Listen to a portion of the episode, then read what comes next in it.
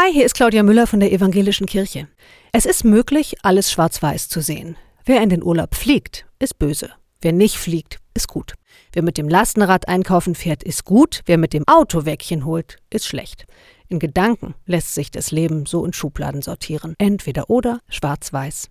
In der Wirklichkeit ist es meistens komplizierter. Will ich wirklich den Großvater versäckeln, der seine Enkel per Flugzeug besucht in den USA oder in Japan? Und auf dem Land kann es sein, dass Mensch Wäckchen ohne Auto nur holen kann, wenn er oder sie sehr sportlich ist oder Zeit hat für einen ausgedehnten Spaziergang.